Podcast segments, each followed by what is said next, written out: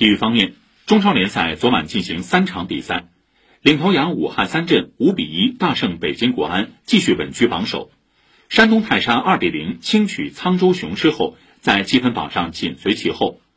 另一场比赛，成都蓉城在广州队上半场先下一城的情况下，下半场连扳两球，最终二比一完成逆转。